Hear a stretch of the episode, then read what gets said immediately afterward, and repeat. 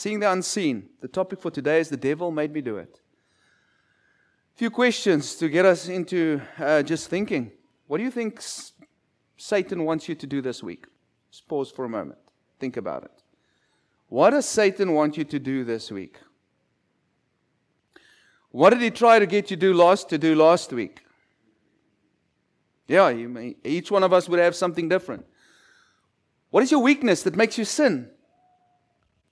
This is personal. Yeah, only you know this. This is deep in your mind. You know what that is. And then lastly, how do you feel about this statement? Do you think this is true in your life? Sin will take you further than you wanted to go, cost you more than you intended to pay, and keep you longer than you intended to stay. If you have in your life ever committed sin, maybe a specific sin that you can remember, I want to ask you, was it worth it?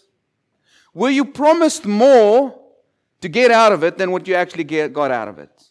Because I think that's what Satan does. He makes these promises. Hey, if you do this, it's going to be incredible and it's going to be worth it. And then you do it and you realize, well, it wasn't really that worth it. It wasn't that good. I think we sort of said last week that Satan is big and he's bad and he's mad. And where is he? Right here. And what makes it even harder for us to come to grips with is that he is ruling.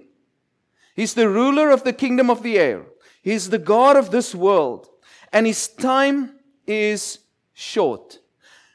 When Peter, the great apostle, when he decided he needs to say something about Satan, he asked himself, which animal am I going to use to describe the activity of Satan? He didn't choose a snake. He didn't choose the vision that John had in Revelation of a dragon. When he scoured planet Earth and he thought about an animal to use to illustrate what Satan does, which animal did he use? He used the lion. He used this text. 1 Peter 5:8. Be sober and vigilant, because your enemy, the devil, like a roaring lion, is walking around looking for someone to devour. So that's the verse that Peter had in his mind. So the text says, be watchful and be awake. So about 5 years ago, I decided to take a bunch of teenagers to a nature reserve, a game reserve. It's called Pilanesberg, and it's one of the most beautiful places in South Africa. And so I got a car full of teenagers, like 12, 13, 14, and I think the oldest might have been 17. And so we're driving along this beautiful place and looking at the animals, the hippos and whatever, and we see a tortoise in the road. Now, I haven't figured this out. Is the turtle the one that swims? Yes, okay. So this was a tortoise, African tortoise, nice big one. We see it next to the road, and one of the kids, 12-year-old kid, he says, hey, can I please see it and touch it? And I was like, yeah, sure, go for it. So he climbs out of the car, he picks it up. You know the first thing that a tortoise does, right? It wheezes on you. Anyways, so he had his weeing experience there, and he looked at this thing and put it back down again. He wanted to take it home. Luckily, it didn't. Anyway, so then we get into the car, we drive, we get to an outlook point. We can look out over like an area where there's like water. And we parked the car. I forgot to take. So he put down the tortoise. Guess what I do? This is me. This is my personality. I drive away.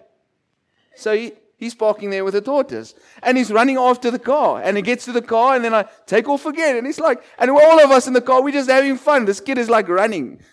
He's running in the field, running after this car. So eventually we pick him up, and we go to this outlook point, and we stop there, and we look at things, and I get back, and there's a ranger vehicle that came in behind my car and parked me in. Like bumper to bumper. I couldn't go anywhere.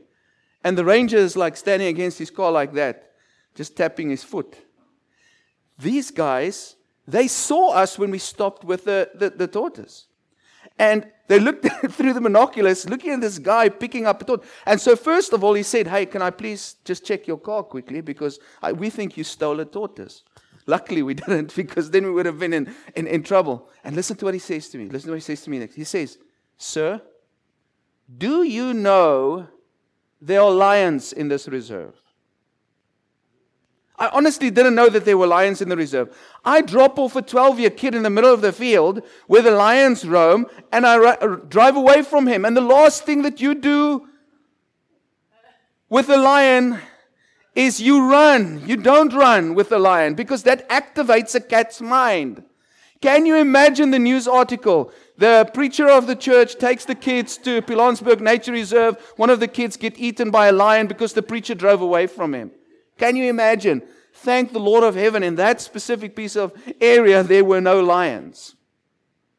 The text says you've got to be sober and vigilant if you walk in the field and there's a lion. There was an article, I think it was in 2018. In South Africa, we've got a big problem. I don't know if you've heard about this, but the poaching of rhinos. The Chinese want rhino horns because they make certain medications of it and they make a lot of money. And so in South Africa, we've got a big problem with people poaching lions. And they came across, they trained men to guard these rhinos. And they tried to the best of their ability to do that. And these guys, one morning, they come across a scene where they found like 3 pairs of shoes, a pelvis bone, and a femur here and there, and they come to realize that lions had eaten 3 guys who were poachers. These poachers came into the reserve to kill rhinos, but then were eaten by lions. And I asked myself the question, you can go research that. I asked myself the question, if I'm walking in the field, how would I walk if I know that there are lions? Can you imagine? You'd want to stand still, wouldn't you? You wouldn't want to go anywhere because any movement, you'd look around the whole time. There's a movie called Ghost in the Darkness. You've got to go check that out. It's an incredible movie about the most vicious lions in Africa. Anyways, the text says, be sober and vigilant. Like there's a lion around. Right? That'll be you'd be wide awake if there's a lion around. And he says that we need to do this spiritually. And then he says, because your enemy, remember we said this last week, Satan is not God's enemy. Satan is nothing to God. Okay, it's not like there's a duel between Spider-Man and the 8-legged octopus guy. It's not the same thing, okay? God doesn't even deal with Satan like as an enemy. He just sends Michael the archangel and says, go sort him out quickly. That's how it operates. And so we need to understand Satan is not God's enemy. He's your enemy. He's my enemy. How do we know we're his enemy? Well, remember Revelation chapter 12, verse 17. It says the following, he's waging war against those who keep God's commands and hold fast to their testimony about Jesus. Those who obey Jesus and preach his gospel, those are the people that's Satan's enemy. And then the text says, he's a roaring lion. And so I went on the National Geographic and I Googled, asked them quickly, like, why do lions roar? I'd like to understand, why do lions roar? And they basically came up with, I forgot to sort of put this in there. They said, to signal territory, territoriality. In other words, when a lion roars, he's letting everybody know, this is my domain. I'm the king of the jungle. This is my land. I rule here. And now put this into a spiritual context. We already know that Satan is what? The ruler of what? The kingdom of the air. He's the prince of this world, the ruler of this world. So Peter is giving us here a spiritual example of how Satan views this domain. This is mine. Secondly, to locate distant pride members. So when the lion roars, he wants to know, hey, where's all the girls? Where's all my servants that do the hunting for me? Where are you guys? And he calls them in. Put that into a spiritual context. You have this being, this cherub, this powerful angelic being, Satan, and he roars like a lion. He calls his network of demons together. So he signals his territory, and he calls his demons in, his network. And then the text says he's walking and he's seeking. And so he keeps his eye open and he's on the lookout the whole time. I asked the question, how do lions hunt? They stalk. You've seen it on TV. You've seen what cats do. You've got a cat at home. You know how they do it. They go like soft, and they've got these soft paws. Ladies and gentlemen, you don't hear Satan when he comes. They are soft. And so there's stalking. And usually what they would do is you'd have all of these females. The females would usually do most of the hunting. We could say that's sort of Satan's little demons. No offense, females. You just. So these lions would then stalk the prey, and the prey wouldn't even know that they are there, and they would pounce and kill. That's one of the ways they hunt. Another way they hunt is that they would surround an animal. Just come out straight. Hey, we're lions, and we're going to eat you. Yeah, here we are. They'd surround a buffalo. There'd be like 10 female lions. They would come and they would attack that animal. And then what happens next is the male comes in. He eats once the demons have killed, once the females have killed. And I think that there's tremendous value in this description that Peter is trying to give to us. At this moment, think about it. At this moment, demons might be stalking you. At this moment, they are slowly but surely coming closer, waiting for the kill. Or it might be the opposite, that you might be surrounded by really bad people and bad situations. And you can feel the presence of evil in your life. You've been surrounded by evil. The attack is imminent. And then the text says, devour. The lion wants to do what? He wants to devour. And the Greek basically means there that he wants to swallow up. He wants to gulp you in. He wants all of you. I'm reminded of Ananias, and when Peter says to him, how is it that Satan has so filled your heart? He wants all of you. His goal is to have all of you. He doesn't like lukewarm, by the way. And so Peter gives metaphorical language of Satan's activities. But the question still then develops, but how does that practically work out? How does Satan work in my life? I want us to remember what Satan wants. He wants us to sin. That's essentially what he wants. He cannot destroy us. He does not have authority to destroy us. But if he can get us to sin, then God will destroy us. God is hurt. Satan wants us to be overwhelmed in sin, swallowed up in sin. He wants us to do his will. And so how does he do that? How does Satan get us to sin? Does he force us? Look at Eve. Do you remember what she said? The devil made me do it. It's a snake.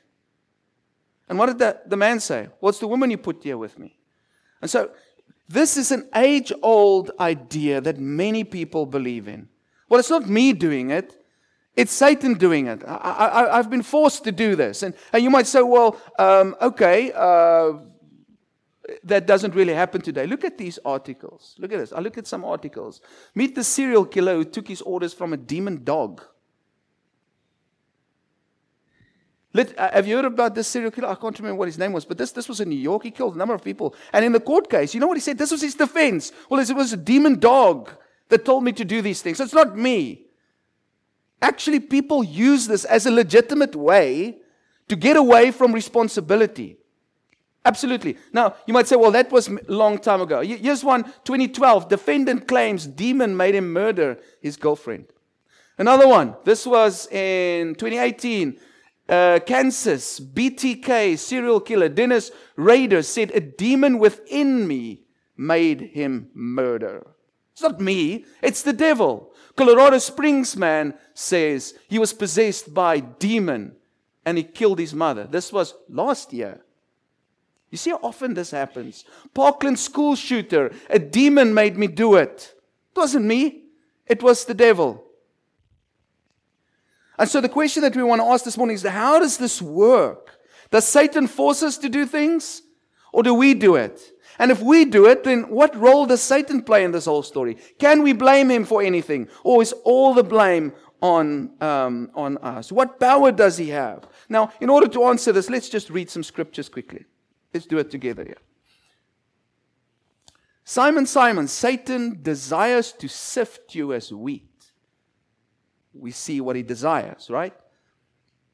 1 Chronicles 21 verse 1, Satan rose up against Israel and incited David to take a census of Israel. Can you see sort of Satan's character developing? He desires and he incites. What about 2 Corinthians 4 verse 4? The God of this age has blinded the minds of unbelievers so that they cannot see the light. So he blinds. The evening meal was in progress, and the devil had already prompted Judas, the son of Simon Iscariot, to betray Jesus. Another translation says, had put it in his heart. Satan can put stuff into our hearts. That's John 13 and verse 2. As soon as Judas took the bread, Satan entered into him. So what can Satan do? He can actually enter you. Ephesians 2 verse 2. The ruler of the kingdom of the air, the spirit who is now at work in those who are disobedient. He can work in you. Then Peter said, Ananias, how is it that Satan has so filled your heart that you have lied to the Holy Spirit? Acts 5 verse 3. And so he can fill your heart. And then maybe a last one, 2 Timothy 2:26.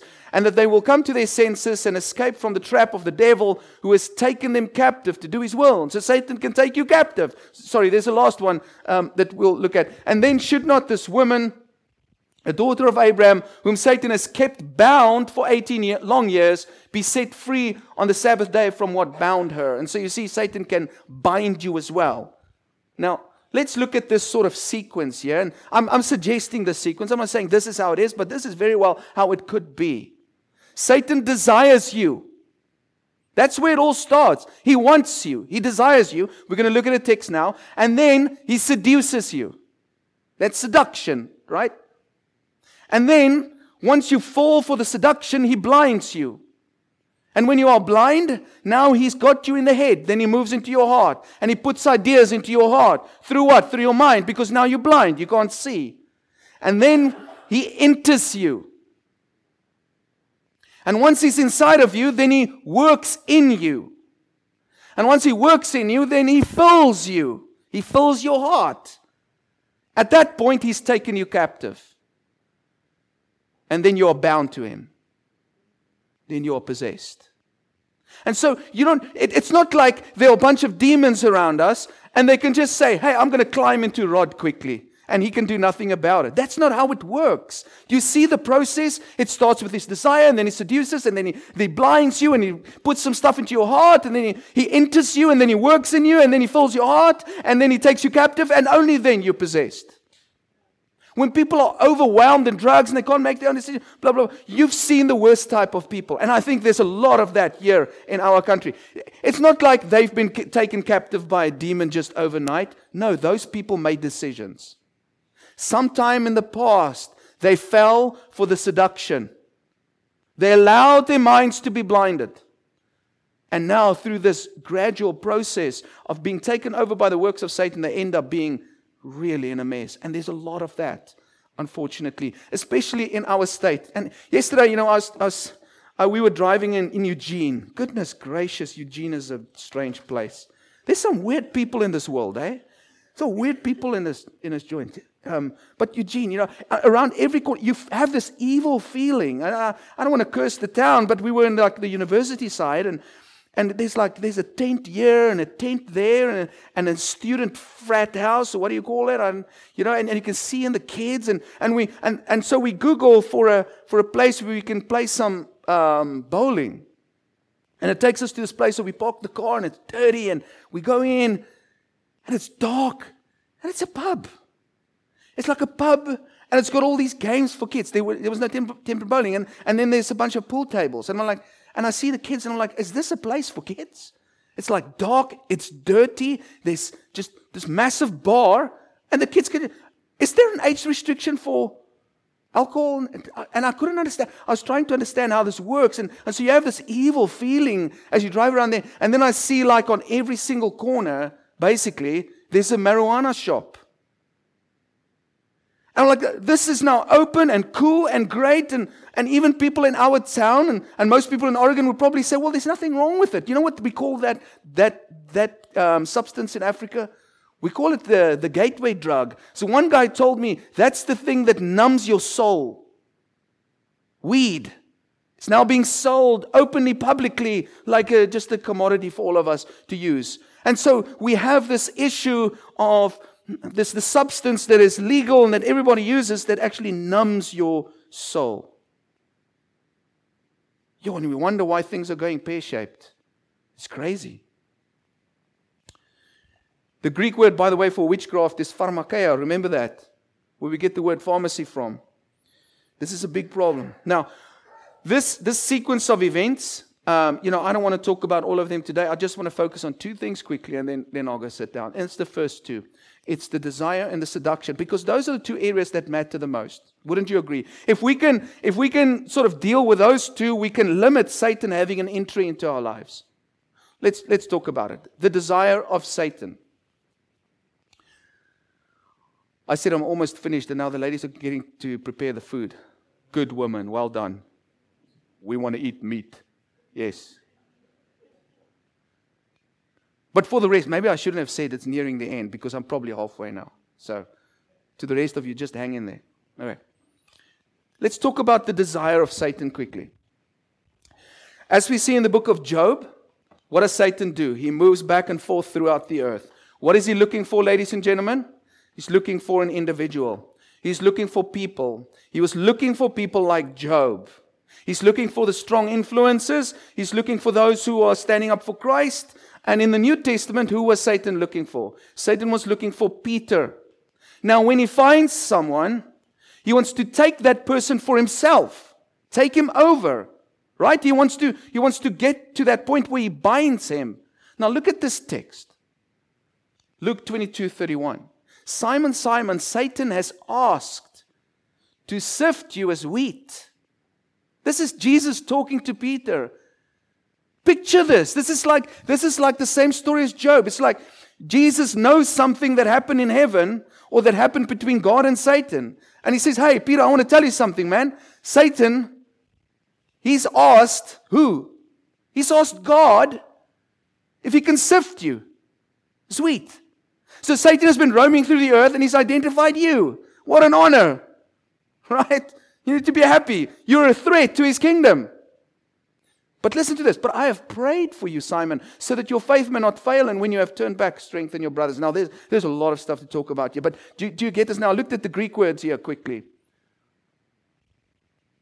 Exitiomai. That's the word, therefore, has asked. That's the word for desire. Some translation says, Satan desires to have you. This is what it means. To ask or beg for oneself, to ask that one be given up to one from the power of another. Do you get this? God, this is what happens. Satan goes to God and says, I beg you for Peter.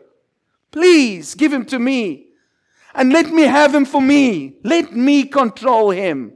Let me have power over him. What does that tell you? Well, it tells you a lot of things. Number one, God has power over him. And he needs to ask to do anything to us. Let that sink in. Satan has to ask God to touch you. Isn't that cool? That's really incredible. And so when Satan does knock on your door, it's like, God, dude, why did you give him permission? The second word I want to talk about is siniatso. That's the word sift. To shake someone by inward agitation, to try one's faith to the verge of overthrow. This is what he's asking for. So Satan goes to God and he says, Lord, please allow me to have some power over him, to do some stuff to him, so that he can be agitated in his soul, and hopefully his faith can be overthrown. That's what I want. Give me power over this guy, so I can ruin his faith. What do you think God said?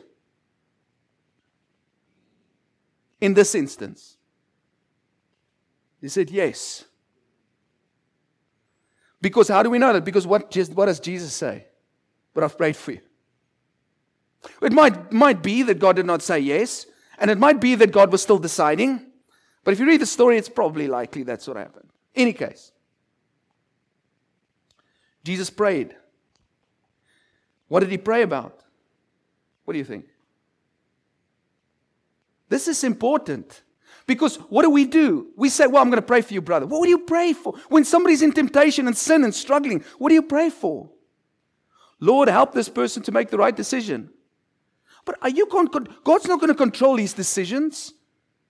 God doesn't control your free will. That's why you have free will. So what do we pray? This is extremely important. What do we pray for people when they are stuck in sin, or when they're being tempted by the evil one? We're going to get back to that. I'll leave that for you. Okay, so let's look at the second thing. And this is going to give us sort of the answer. Let's look at the seduction of Satan, the seduction. When I say seduction, I also mean temptation and incitation. Satan finds targets, and then he asks God's permission to tempt those targets. And God says yes, or he says no. But God always seems to lay out the conditions. If you've read the book of Job, you remember. Yeah, do this, but don't touch his body. Yeah, do this, but don't touch his, livelihood. So he puts restraints on what Satan can and cannot do. That's what God does. Now, this makes sense in relation to Jesus and Peter's conversation, and it's neatly explained in this verse. 1 Corinthians 10 verse 13. No temptation has overtaken you except what is common to mankind. And God, listen to this, God is faithful. He will not let you be tempted beyond what you can bear. How does he do that? He restrains Satan. Yes, go tempt him, but up to this point. I'm going to control you there and stop you there. I'll block you there. But when you are tempted, he will also provide a way out so that you can endure it. What do we pray for people stuck in sin, ladies and gentlemen? What do we pray for people who are tempted? Father, please extend your protection as my brother is being tempted. Please don't let it be too overbearing so that he cannot say no. Father, you control Satan. Please keep a leash on Satan. That's what we pray. That's what I think we should pray, in my estimation. God lets Satan attack us, tempt us. God sets these limits on Satan to and give him permission to tempt us to a certain extent.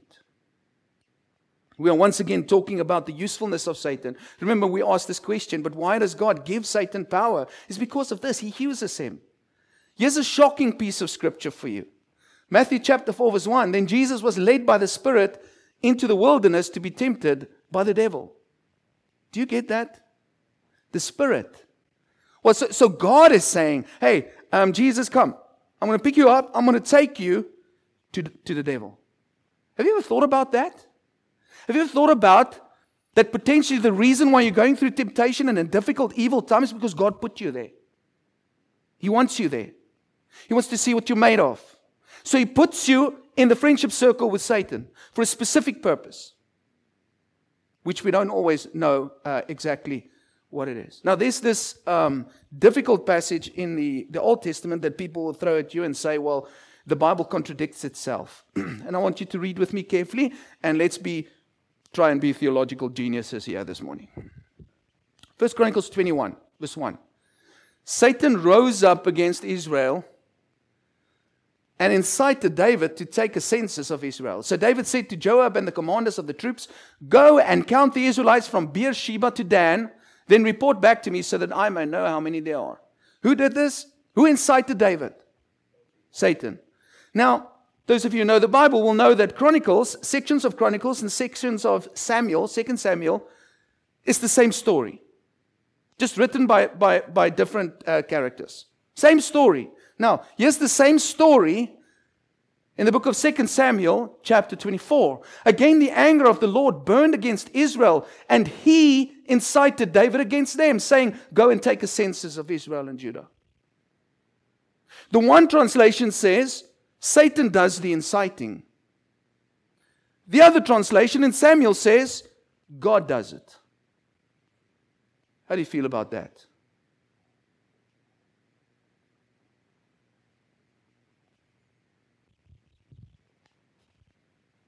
Everybody's quiet. Oh. There must be some Hebrew error. No, I believe it was placed in the text like this for a reason. And if we link all of these verses together that I'm talking about, if you look at Matthew chapter 4, right, that we just read, the Spirit led Jesus into the situation where he was tempted. It seems like there's this partnership between God and Satan. If you look at the story of Job, there's a partnership between God and Satan. And so I don't think this is, because they are both true. God gave Satan permission to incite David. Are you with me? And so all I want us to see is that God and Satan, they work together. They've got this sort of partnership, and the focus is on us. I'm not saying they're friends. Remember, Satan is our enemy, but God uses him, puts restraints on him, controls him, and allows him to do certain things at certain times. This is not a biblical contradiction. If you read the whole Bible through, it's actually telling us something very true. This is perhaps one of the most funniest, well, not this one, the next one that is coming up after this. So the question then becomes, how does he seduce us? James chapter 1, verse 13. When tempted, no one should say, God is tempting me. For God cannot be tempted by evil, nor does he tempt anyone. But each person is tempted when they are, listen, dragged away by their own evil desires and enticed. Then after desire is conceived, it gives birth to sin. And sin, when it's full grown, gives birth to death. So how does this work? How does Satan operate? He looks for what? He looks for my desires, my weaknesses. And he uses that to lure me into sin. One of the most beautiful examples for me is this one. This is one of the funniest verses in the Bible for me. After fasting 40 days and 40 nights, he was hungry. Duh! I would also be hungry. 40 days no eating. I'll go 4 hours without eating. I want to die. The tempter came to him and said, if you are the Son of God, tell these stones to become bread. Bread is insignificant. Why do you think Satan came to him with bread? Because he was hungry. That's how Satan works. You will never in this life be able to tempt me with avocado. Or beans, or liver. You will be able to tempt me with chocolate. And so we each have our preferences and the things that we like, and Satan knows that as well. When you are hungry, it tempts you to steal. When you are sexually deprived, it tempts you with the women in the office. When you are in debt, it tempts you with dishonest business dealings. And when you battle with jealousy, he places perceived to be better people in your face. So in order to beat him, you need to know your weakness better than him. You need to know your weakness better than him. Here's a prime example in 1 Corinthians chapter 7 that Paul so well understood. He's talking about the marriage, and he says, and he's talking about sexuality. Do not deprive each other, except perhaps by mutual consent. In other words, don't stay away from each other physically. Don't prevent intercourse, okay? But if you do, decide for a time not to do so, so that you may devote yourselves to prayer. Then come together again. Quickly, come together again. Why? So that Satan will not tempt you because of your lack of self-control. Because when you are not having intercourse with your wife, guess what happens? You become an easier victim for Satan. Because you're developing a need. And by the way, this is so often happening in relationships, is that you have husband and wife. The wife's upset with the husband, and so she says, well, one of the ways I'm going to punish you is I'm going to keep my body away from you. You will not have sex. But what she doesn't know is she is making her husband a prime victim for other women. And Satan knows that. And like 3 years down the road, they get divorced. Yo, well, you're a cheater. Okay. You are. You're guilty. You fell for the temptation. But you sure didn't help him. You made it worse for him. Because you took away a need that he needed. And Satan identified that. And this is, many marriages break down because of this. And so we can use this as an example. And each one of us is something different. But you gotta sort of know your weakness. All right. Few quotes. Free cheese is always available in mousetraps. It is easier to avoid temptation than resist it. This is important. Maybe we're not strong enough. Like I always say to teenagers, like you're dating this new girl, don't go to her house alone. Rather avoid the situation because you're going to do something that you're not supposed to be doing. Rather just don't go. It's easier to do that. Opportunity may knock only once, but temptation leans on the doorbell. It's not going to go away. It will be there till you die. So the sooner you deal with your weaknesses and become strong in them, the better for you. Most people want to be delivered from temptation, but would like it to keep in touch. Because the temptation is in those areas that we like. We don't really want it to go. Temptation usually comes in through a door that has deliberately been left open. I want to ask you this morning to think about what your door is. None are known to be good till they have opportunity to be bad. You've got to go think about that quote for a while. Temptation is not a sin. It is a call to battle. That's what it is. So let me bring it in. Make application. The devil didn't make us do it, but he certainly helped. Satan, Adam, and Eve were punished in the garden because they were all guilty. Satan tempts us in such a way, and God allows him to do it in such a way that in the end, when we have sinned, we are perfectly guilty. If we sin, we have had an opportunity to get out of it, but still did it. We can't blame the devil. Blame your desires. Blame your own weakness. Blame your own choices. Secondly, if Satan was given free rein, we would all be doomed. Listen carefully. If Satan was not controlled by God, and he could run around freely and do to us what he wanted to, we would be terribly lost in sin. Let that sink in. If God did not put restraints on him, if you and I, if you were faced with Satan right now, and he could do what he wants, I guarantee you would sin. Because he's way more intelligent, way more powerful. We don't stand a chance against Satan if he tempted us to his full extent and power. No ways. It's like you have a bunch of sheep with a wolf. The sheep will never beat the wolf. Why emphasize this? Listen carefully. Because of the grace of God. The grace of God. If God did not keep Satan away from you, you would have been at a different place today.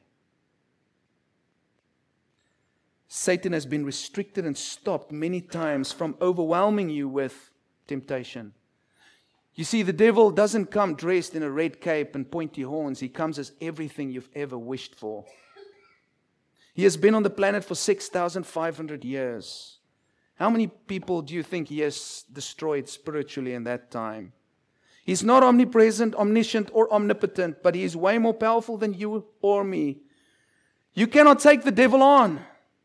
But even the archangel Michael, when he was disputing with the devil about the body of Moses, did not himself dare to condemn him for slander, but said, "The Lord rebuke you."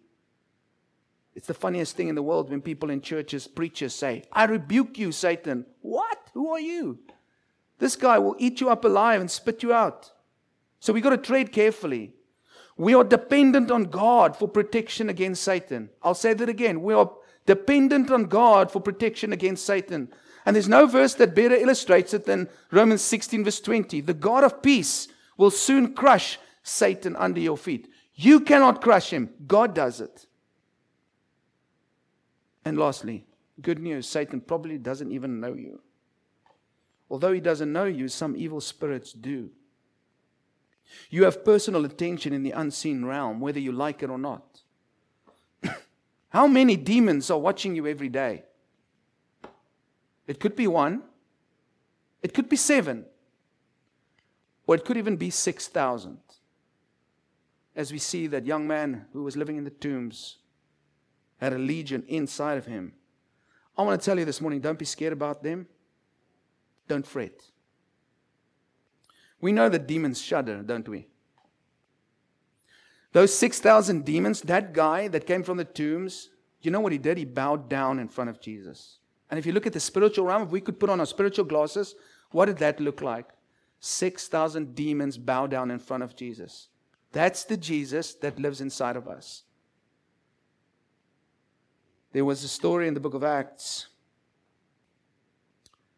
where a bunch of guys go around, the 7 sons of Sceva, you remember that?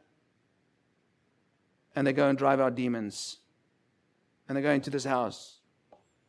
"In the name of Jesus, whom Paul preaches, we tell you to come out of this guy." You know what he answered? "Jesus I know." This is what the demon answered. "And Paul I recognize, but who are you?" I get goosebumps thinking about it. The Bible says, he then went and he beat all 7 of them and chased them out of the house naked. How embarrassing is that? I want to ask you a question. What would you answer to this question? If you had this conversation with a demon and the demon said to you, "Jesus, I know, and Paul, I recognize, but who are you?" What is he trying to say? You guys are trying to use Jesus, but you don't know him. You guys are trying to claim his name, but he doesn't live inside of you. I want to ask you this morning very deeply, is Jesus really in you? Because if he's not, let me tell you this, you don't stand a chance against the demon world. Is Jesus on your lips and is he the Lord of your life? Because if he's not, you don't have a protective dome of the kingdom of heaven over your life. The Bible tells us how to do this. You have to repent of your sin. You have to be baptized. And then he says, the God of heaven will come and live inside of you through his spirit. Then Jesus is in you. Think about it this morning. Is Jesus in you? If you're battling with demons in your life, you've got to go back to the beginning and ask the question, where do I stand with this? Do the demons fear me? Or do they think they can just do what they want around me? The larger the presence of Christ in your life, the more the demons will shudder. Let's stand and think about this as we sing the closing song here this morning.